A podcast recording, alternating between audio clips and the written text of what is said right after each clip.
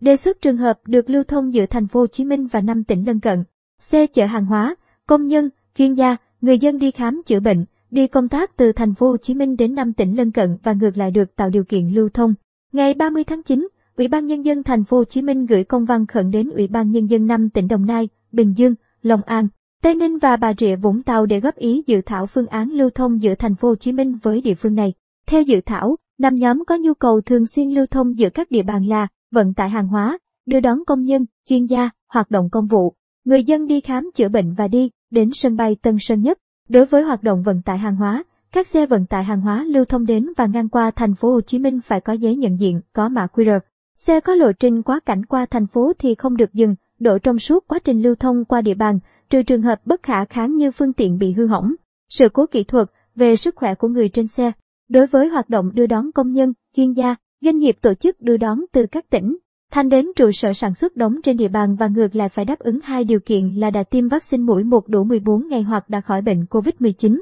có kết quả xét nghiệm âm tính với SARS-CoV-2 còn hiệu lực. Xe đưa rước công nhân phải là ô tô khách từ 10 chỗ trở lên, xe vận chuyển chuyên gia là ô tô 9 chỗ thuộc sở hữu của đơn vị, xe cá nhân của chuyên gia hoặc thuê xe từ đơn vị kinh doanh vận tải. Các công ty, doanh nghiệp xây dựng phương án vận chuyển công nhân, chuyên gia cụ thể, thông qua đơn vị đầu mối là Ban Quản lý Khu chế xuất, Khu công nghiệp, Ban Quản lý Khu công nghệ cao, Ủy ban Nhân dân các quận, huyện và thành phố Thủ Đức, các hiệp hội để đăng ký phương tiện, lộ trình, thời gian hoạt động. Sau đó gửi Sở Giao thông Vận tải GTVT làm thủ tục cấp giấy nhận diện. Sở Giao thông Vận tải tỉnh, thành phố có trách nhiệm cấp giấy nhận diện cho xe đưa đón công nhân, chuyên gia của các đơn vị từ thành phố Hồ Chí Minh đến làm việc tại địa phương mình sau khi thống nhất phương án. Tài xế mang theo danh sách và kiểm soát chặt chẽ người đi xe, thực hiện nghiêm nguyên tắc một cung đường, hai điểm đến, không được dừng, đổ dọc đường, trừ trường hợp khẩn cấp. Đối với hoạt động công vụ, công chức, viên chức của các tổ chức chính trị xã hội, sở, ngành của các tỉnh, thành phố tham gia hoạt động công vụ trên địa bàn và ngược lại di chuyển bằng ô tô phải đáp ứng 3 điều kiện là tiêm vaccine mũi 1 đủ 14 ngày hoặc đã khỏi bệnh COVID-19,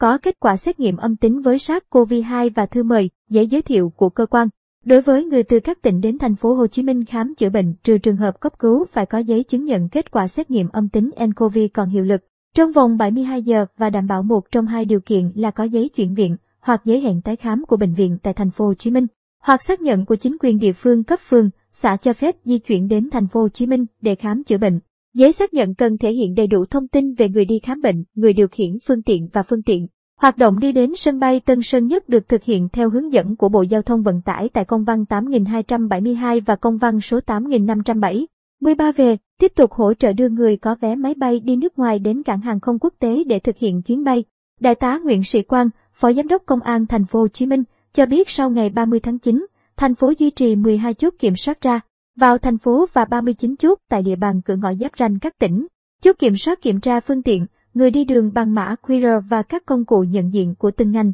lĩnh vực. Thành phố tăng cường kiểm soát lưu động tại điểm mật độ đi lại cao. Tính đến 30 tháng 9, thành phố Hồ Chí Minh ghi nhận hơn 380.000 ca nhiễm nCoV. Đô thị lớn nhất cả nước từng bước mở cửa trở lại sau khi trải qua hơn 4 tháng giãn cách xã hội theo nhiều cấp độ.